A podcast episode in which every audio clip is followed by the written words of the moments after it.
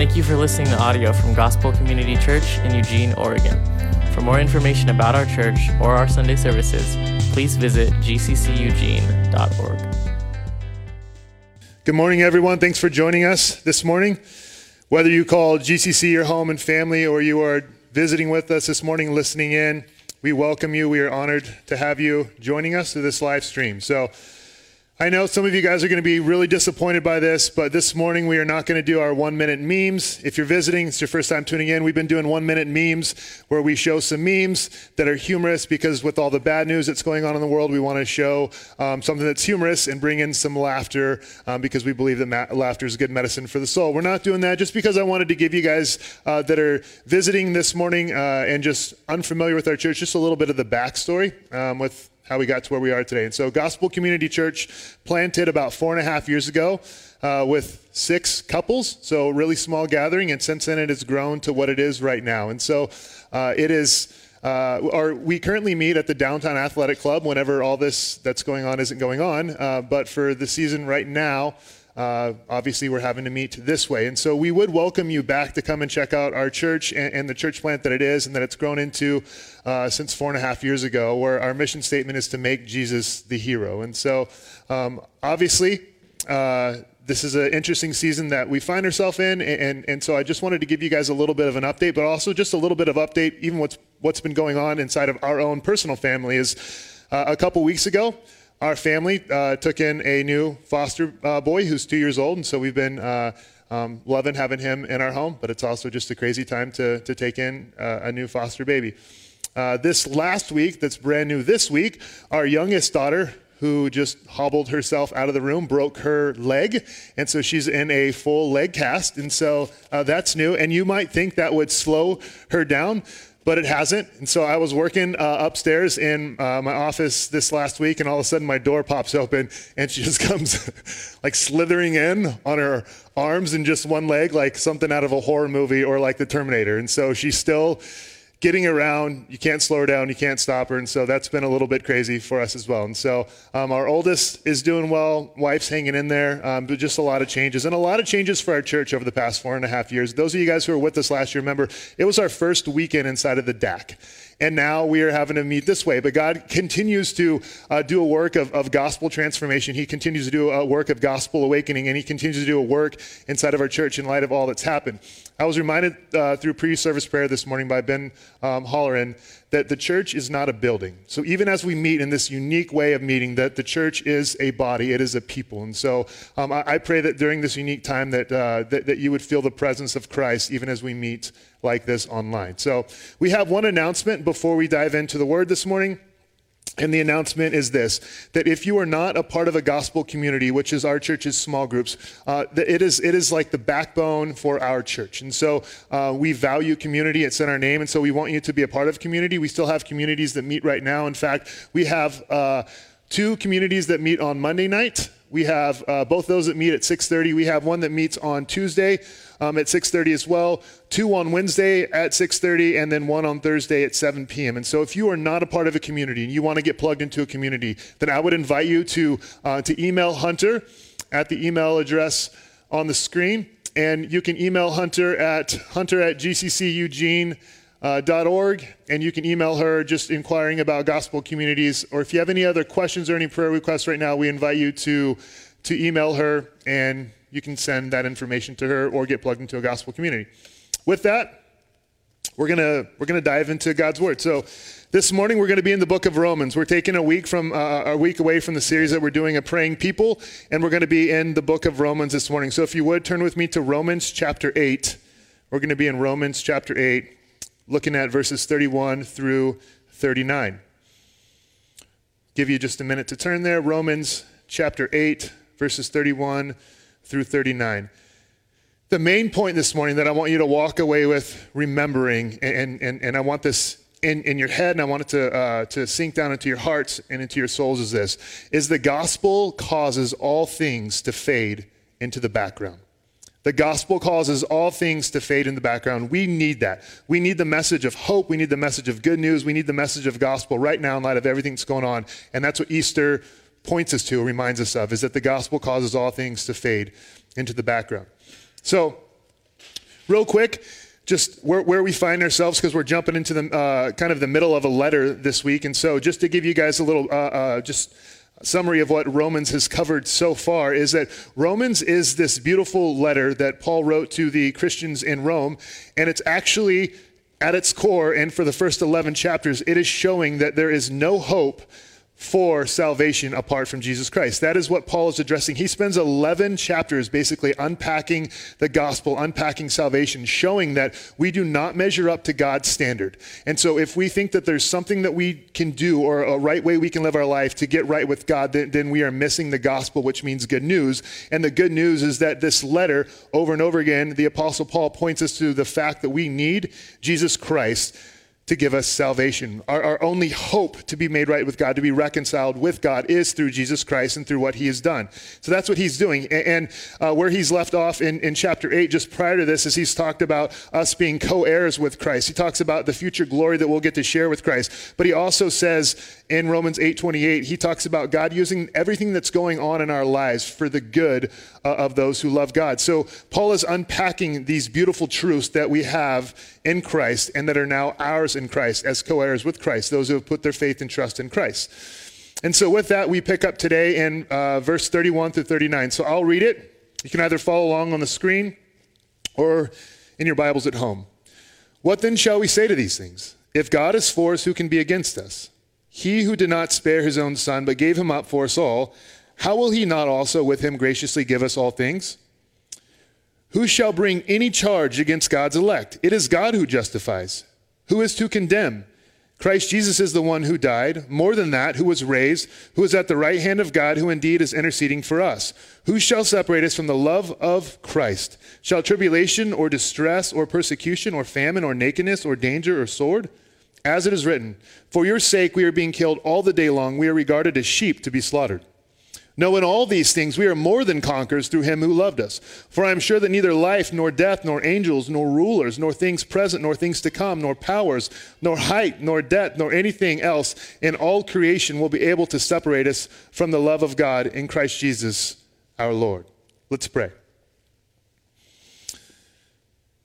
Father, I pray this morning as distracting as it can be to meet in our homes, that you would speak to us, that you would minister to us, that we would walk away with whatever's going on in our life and, and in our circumstances that we find ourselves in. I, I pray that all of that would, would, uh, would fade in the background, that Jesus Christ, who you are, Lord, what you've done, what you've accomplished, would take the center stage of our lives, that things would be drowned out because we are focused in on who you are and what you've done. Father, uh, bring glory to yourself through your word this morning, through the declaring of Jesus, through the, the declaring of the good news. Speak to me and through me, Holy Spirit and exalt Jesus, make him the hero for your glory, Father. We need you, and we pray this that you would minister, that you would heal, that, that you would touch, that you would encourage. But also to this time, you would provide for those that are hurting and those that are grieving.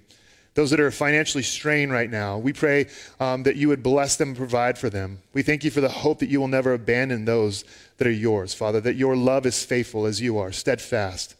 Meet with us and speak to us today, Father. In Jesus' name, amen. Several years ago, I don't exactly remember when, but my wife and I were at a counter somewhere looking to make a purchase or something.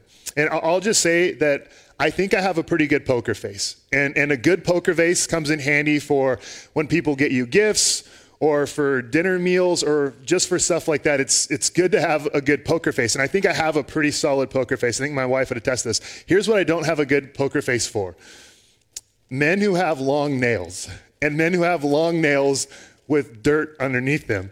I just, I, I can't hide my emotions or my expressions in that moment. And uh, Allie, uh, my wife, and I found ourselves at a counter a couple years ago, and there was a gentleman who was talking to us about something. Maybe it was a device. I'm so trauma- traumatized by the experience, I don't even fully remember all the details or what he said. But I remember he was talking to us and maybe showing us something. But I remember as soon as his, his hands and his nails came into sight, uh, I, I just lost focus to everything that was going on. I, I, just, all I saw at that moment was nails.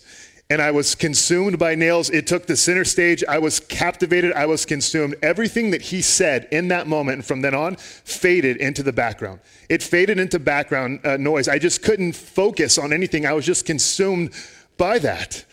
And then when we walked away, my wife turns and looks at me and goes, uh, How are you doing with that one? Because she, she knows how I can't handle long fingernails. And so, unless you're a guitarist or just openly a witch, I just think that we should take the 90 seconds and trim up our nails. But in this case, that's all I could see, that's all I could focus on. And I believe what's going on this morning is what Paul is trying to do and get us to focus on and get us captivated is he's trying to show us the beauty of the gospel, the beauty, the beauty of who Christ is and what he's done so that we are captivated by that, we are consumed by that, and so that everything else in our lives draws and fades into the background noise.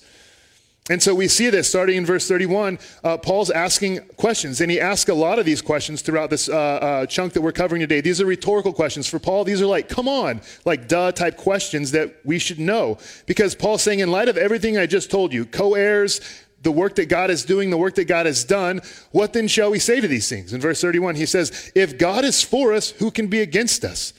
And honestly, that might be just the thing that some of you guys need to hear this morning.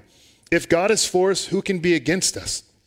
Because for many of us, we might believe that there's a situation or circumstance going on in our life, and, and the presence of that means that God is with us. But Paul is saying, look, if God is for us, the God of the universe is for us, then who can be against us? I believe that David understood this. As we see in Psalm 23, he says, As I walk through the valley of the shadow of death, I will fear no evil. Why? Because he knew that God's presence was with him.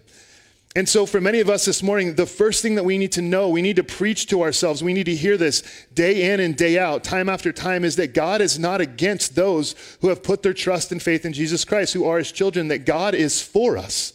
And he is for his children, he is for us. And I think for people who long for approval, that sometimes we live our lives constantly longing for the approval of others, so much so that we can't even live or love people because we're actually not seeking to do things to love people. We're actually seeking to do things to love ourselves because we want the approval of someone else. For those of us that long for this approval, that, that live our day, uh, days thinking about how I can gain approval, we need to know and understand that we have the divine approval of God as His children. And that anything that comes into our lives, we can remember that it is only by a God who is for us that that, that is there and that is present with us. And so I think this is good in case you've lost a job, in case you're going through sickness, or in case you've lost a loved one, depression, anxiety, COVID, whatever's going on, we can rest in that God is not against us, but God is for us. And that's what Paul takes us to. And the more that we understand that God is for us, the more that we understand that God is not against us, then his approval and his assurance will cause all things to fade into the background noise because we are focused on God's on, on God being for us. And again, some of us need to hear that this morning. Some of us need to hear that because, as I said, we are longing for someone to just approve of us. Some of us go, Well, my life stinks right now, and you have no idea. But I do know this is that God's word says that no matter what, God is for you. And so, as, as uh, crummy and as horrible as your life might be, what you can rest in is the most important being in all the universe is for you and loves you. Verse 32 is this Paul, another question. He who did not spare his own son, but gave him up for us all, how will he not also with him graciously give us all things? And so here Paul asks another question. So, what is the proof that God is for us? It's in verse 32 now. How do we know that God is for us and not against us? Paul tells us, he, he, this is simple for Paul. He's like, if, if, if God was not for you, God was against you, then why in the world would he not spare his own son? Why in the world did he not spare his own son? Why did he give his own son? Why, why did he prove his love for you? The greatest proof that we have that God is for us, that we have the approval of God, that God is not against us, but that God loves us, is the fact that he did not spare Jesus Christ, his only son. You have to think, as a loving parent, how much you love your children. And there is nothing you would do to sacrifice your child. You would sacrifice yourself. We have to know and understand this is that if we're questioning whether God is good or God is for us or God loves us, the one act that God gave us for all eternity that proves his love for us, that proves that he is good, is that he didn't spare Jesus Christ. If he was ever going to walk out, if he was ever going to abandon you, if, if he was ever going to stop, he would have stopped here, but he did not. As I just mentioned uh, a couple minutes ago, we recently adopted uh, a two year old, uh, I'm sorry, we recently started fostering a two year old boy. And I was talking with my wife yesterday and saying this that um, he's had so many people in and out of his life, probably people um, who have told uh, him that, uh, that he is loved or that they love him. Uh, but quickly, those people have left and abandoned him. He's been told things, probably made promises to, and, and even at such a young age, can start to question actually who does love him. And a lot of times we can hear words, but words are hollow unless they are proven through an action that, that absolutely proves someone's love. God has proven that, uh, that his words are not hollow, that he is for us, not against us, that he infinitely loves us. Why? Through this act, through his actions. His actions prove his love for us. Can we trust God? Absolutely, because he gave us Jesus Christ. He did not spare his own son. Maybe this is good for us to hear because we've been hurt, or we've had people come in and out, out of our lives and make promises to us, or people that, uh, um, that, that have hurt us, so we struggle to trust. And so we project that on God. But God says, Look at this. This is what Paul says. Look at this. This is the one act where God did not spare his own son. He proved it for all eternity. And the more that we focus in on this divine act of God to not spare his son, the more that our life and what's going on fades into the background. It becomes background noise and, and, it fades out because what we do is we meditate on this act of love that God has shown and done for us to be reconciled to Him. Next verse, verse 33. More questions. Who shall bring any charge against God's elect? This is what uh, Paul's asking now. He's switching into this courtroom language. He's like, Who can bring a charge against God's child, God's loved one, his elect? It is God who justifies. Verse 34 Who is to condemn? Christ Jesus is the one who died. Look, Easter message here. More than that, who was raised, who is at the right hand of God, who indeed is interceding for us. Again, Paul is taking us to who Christ is and what Christ has done. He's using courtroom language here now. We need to understand this that right now, you, you, you might hear God is for you, and God did not spare his own son but you might feel guilty or shameful or dirty or gross about something you've done in your life. And so, what we need to hear and what we need to know is that there has, there, there has been a trial that has taken place. There has been a trial that has been taking place. And the first trial that we actually see in the Bible is with Adam and Eve. And God tries them, and, and, and he tries the serpent, and he pronounces them guilty. And then there's a punishment, but there's also a promise. Fast forward several thousand years, and there's another trial that takes place because a man named Jesus Christ showed up on the scenes and he walked this earth in complete and perfect obedience. But yet he found himself under a trial before Pontius Pilate and before Herod, facing criminal charges that he did not do. And so Jesus is facing this trial, and, and, and there's a trial that stands, and he is said to be guilty. Now, honestly, I think this trial is not one at all that Jesus is concerned with because Jesus knows there's a, traitor, a greater trial coming for him. And what happens is ultimately Jesus does take the stand, but his stand becomes a cross and it becomes nails where, where, where he is lifted up. And the greater trial is coming. The earth turns dark. The judgment is coming because the great judge is coming. What is he coming for? He is coming against humanity's sin against him. He is coming against our rebellion and disobedience with God. And ultimately, the greatest trial was this trial that Jesus Christ faced, where the just judge is coming in the fullness of his wrath and punishment because he's good and holy against sin. So the, uh, the, the sky goes dark and God's presence is at hand. And this is the trial that Jesus has faced, where in that moment, the full measure of God's wrath was poured out on Jesus Christ. Uh, Christ. He went to trial. He stood in our place. He was declared guilty, shameful, sinful. And in that, when we put our trust and faith in Jesus Christ, we are declared, as Paul says here in these verses, we are declared righteous, guiltless, shameless, and sinless. And so the ultimate trial took place. And, and here's what's crazy is if you've ever done something good and someone else got your credit in life, that is really hard. It's happened to me. It's been hard that someone else got the credit for what I did. But here's the reality is that Jesus Christ got the cross for all our sin and rebellion, and we got his credit. So he gets the cross, we get his credit. That means that every good thing that Jesus Christ has ever or, or did do in his life, that is fully credited to us. And so when, when we live and when we live our lives, the, the full creditation of his life is given to us so that when God sees us, he sees the life of Christ, the obedience of Christ, the perfection of Christ. All of that is credited us. So he gets the cross, we get his credit every day, day in and day out, every second of the day. Christ's perfect righteousness was imputed to us, it was given to us. And so, where we look for a trial is we don't look to our lives. We look to the trial that took place 2,000 years ago, and that's where ultimately Jesus Christ was tried for us. And we will either be tried by God and where we will take the stand, or we will trust in the trial that took place 2,000 years ago where Jesus Christ was tried in our place. But you need to hear this. As Paul says with these questions, who, who is to condemn? Who is to bring any charge against God's elect? Is that no one can bring a charge against you once you've put your faith and trust in Jesus Christ. There is no je- double jeopardy in God's courtroom. Once He's declared you righteous, once the gavel has come down, that is a once and for all declaration over your life. You wear and you bear the righteousness of Jesus Christ.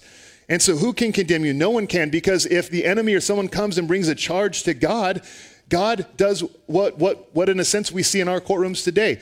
As the attorney stands up and says, Objection, Your Honor, they can hear this from the judge overruled or denied. So any charge that's brought against us is overruled and denied because God doesn't look to a contract or a piece of paper. He looks to a person, Jesus Christ, to his life, to his death. But also, as we see here, Paul says this in verse 34 more than that, who was raised God looks to the victory of Jesus Christ. Christ didn't just have words to say it is finished. He proved that it is finished when he walked out of the grave. And he is seated at the right hand of God where he actually prays for us. And so what's going on is this is that if we want to look more like Christ, we need to look more at Christ. We need to be, uh, be consumed by Christ's victory. That, that, that we are not who we are. We are not what's been done to us if we want to look more like Christ, then we need to look to the accomplishment of Christ, not, not our defeat, not our loss with sin, but his accomplishment and his victory over sin. That's where we need to look. If we want to look more like Christ, again, we need to look more at Christ. When he walked out victorious, what we need to know is that victory was granted to us. That, that, that we are not our uh, defeat with sin, that we are his conquering and his victory over sin. This will cause our lives, our sin, everything else to fade into the background as his victory takes center stage in life. That's what Easter's about. We have a living hope. We have the one who walked out of the grave, who's conquered our greatest threat.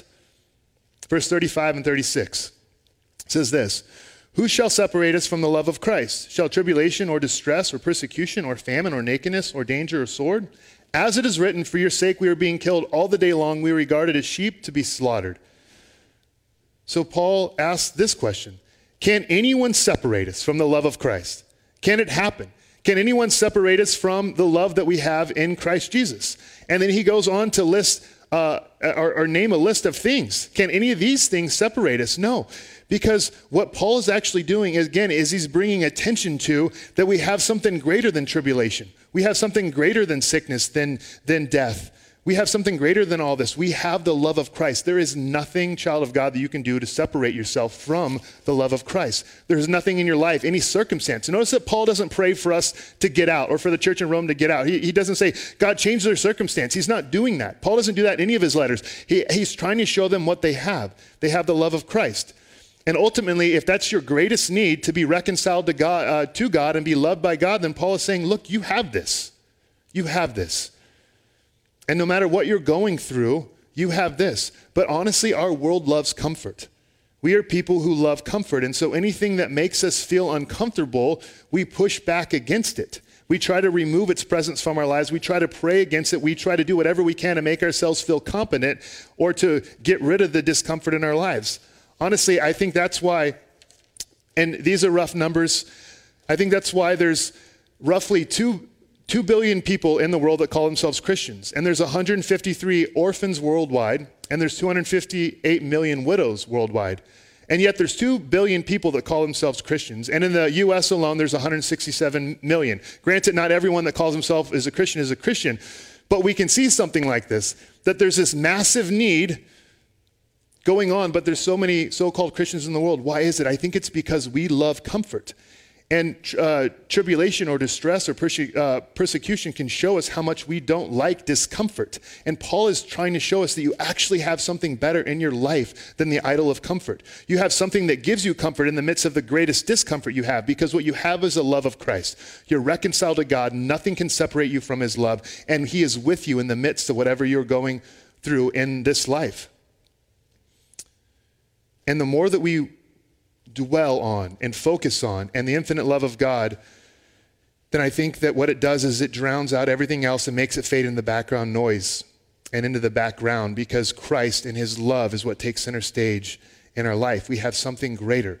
We, we, we, we don't need a degree. We don't need the perfect marriage. We don't need the perfect family. We don't need out of situations and circumstance. What we need to know is that in the midst of them, we have a God who never stops loving us and nothing can separate us from his love. Let's look at verses 37 through 39. No, in all these things we are more than conquerors through him who loved us. For I am sure that neither death, nor life, nor angels, nor rulers, nor things present, nor things to come, nor powers, nor height, nor depth, nor anything else in all of creation will be able to separate us from the love of God in Christ Jesus. What, is, what does Paul say here?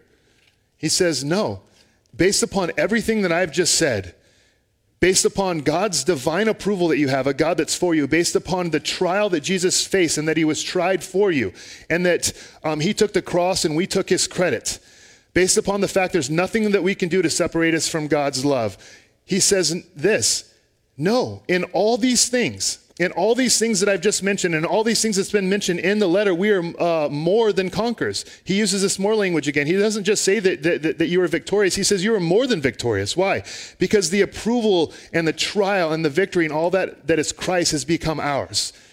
And I think this is important because we don't just have a victory and, and then we yell victory over tribulation or the things we go through in our life. What we actually have is something greater than victory. What we are given is we are given the love of God in Christ, the fullness of it. And so we're not just vic- uh, victorious over these things. What we are is we're made children, loved by God, and victorious over these things as Christ walked out of the grave victorious over these things. Also, we need to see this is that right now, if you're going through something in your life, it might make you question whether if its presence is there, as we said from the beginning, because God is not for you or God does not love you, or maybe I have done something to make God not love me or to make God change his mind on me. I need you to hear this this morning. Once the trial happened, and once you've been tried in Christ, and, and once Christ gives you the fullness of his righteousness, and that's the robe you wear for eternity, then you need to read this passage and memorize it over and over and over again. For I am sure, verse 38, that neither death nor life, nor angels, nor rulers, nor things present, nor things to come, nor powers, nor height, nor depth, look what he says here, nor anything else, he summarizes it, in all of creation will be able to separate us from the love of God in Christ Jesus our Lord. Notice, Paul again doesn't point to our awesomeness or to what we've done and all these things we are more than conquerors through our works, through our efforts. No, through him who loved us. And again, at the end of this, he points us to who? To Christ Jesus.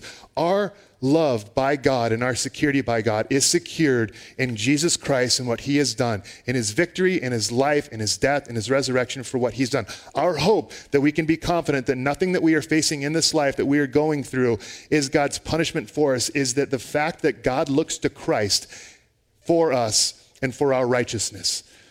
And therefore, we can trust and rest in this that whatever we're going through, as Jesus said, who of you by worrying can add a single hour to your life? Is that if God's provided our greatest need, then he will take care of our other needs as well. And the more that we focus on Christ and that he takes the center stage, then everything else will in our lives fade into the background. And here's the thing just like the guy with the nails, I would say this is that one thing you can do right now is pray this is that, Lord, there are other things that are taking center stage in my life. My bickering and my complaining and all that's going on is because something else has taken center stage in my life. Please put that stuff and fade it out in the background by putting Christ in front of me, by putting the gospel in front of me. The good news of who you are, Father, what you've done in and through Christ and who I am as a result of that. I would say this then we live out of that with assurance and with confidence and hope. If you are not a Christian, I want to say this this morning is, is, is the thing at center stage in your life that you give your love and your affections to, is it, is it a secure thing to put your hope and your affections and give your love to? Or can it be shaken or removed in an instant? Because I can promise you this that if Jesus Christ is at the center stage of your life, he cannot be shaken or removed because, as Paul said here, he's already been raised and he's seated at the right hand of God. And as long as Christ is at the right hand of God, which he will be for eternity, then our, we have a greater hope and a greater security in him. During this time right now, we're going to transition into a time of giving, but also I'm going to call the worship team to come up before I pray. I know we've been talking about this at Gospel Community Church, but I just wanted to give you guys an update so it comes from me. Is that through the giving that's come in, I'm thankful for it and for the generosity that's been shown. We've been able to help out people inside of our community, small businesses, people with mortgage, groceries, and all sorts of stuff like that. Is I know for some people you're just not at a position to where you can give. And, and so we understand that. And, and if you're someone who's financially strained, we do want to hear from you through the uh, email we mentioned earlier. We want to make sure that we're taking care of people in our community. But right now we have a giving fund up at our page that is uh, gcceugene.org.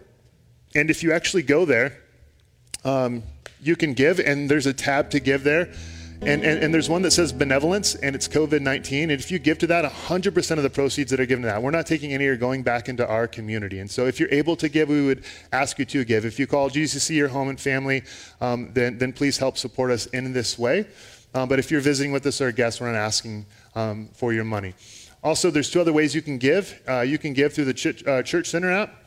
Um, and you can download this app, and it's a great way for you to give uh, cash if you're someone that normally does that, but it's just a great and easy way for you to give in general. And also our post office box, 41864 uh, Eugene, Oregon. You can make checks payable to Gospel Community Church. And so, um, with that, I'm going to turn it over to the worship team. I'm going to pray, and then we'll let them close us out uh, with a song called Reckless Love of God. Uh, real quick, we're not saying that God is reckless. We're saying, from the world standard, the way that God loves those that are in Christ seems reckless because his love and his glory is that great. Father, we thank you for this morning. We thank you for Easter. We thank you for Christ, our living hope. We thank you for your love that looks reckless.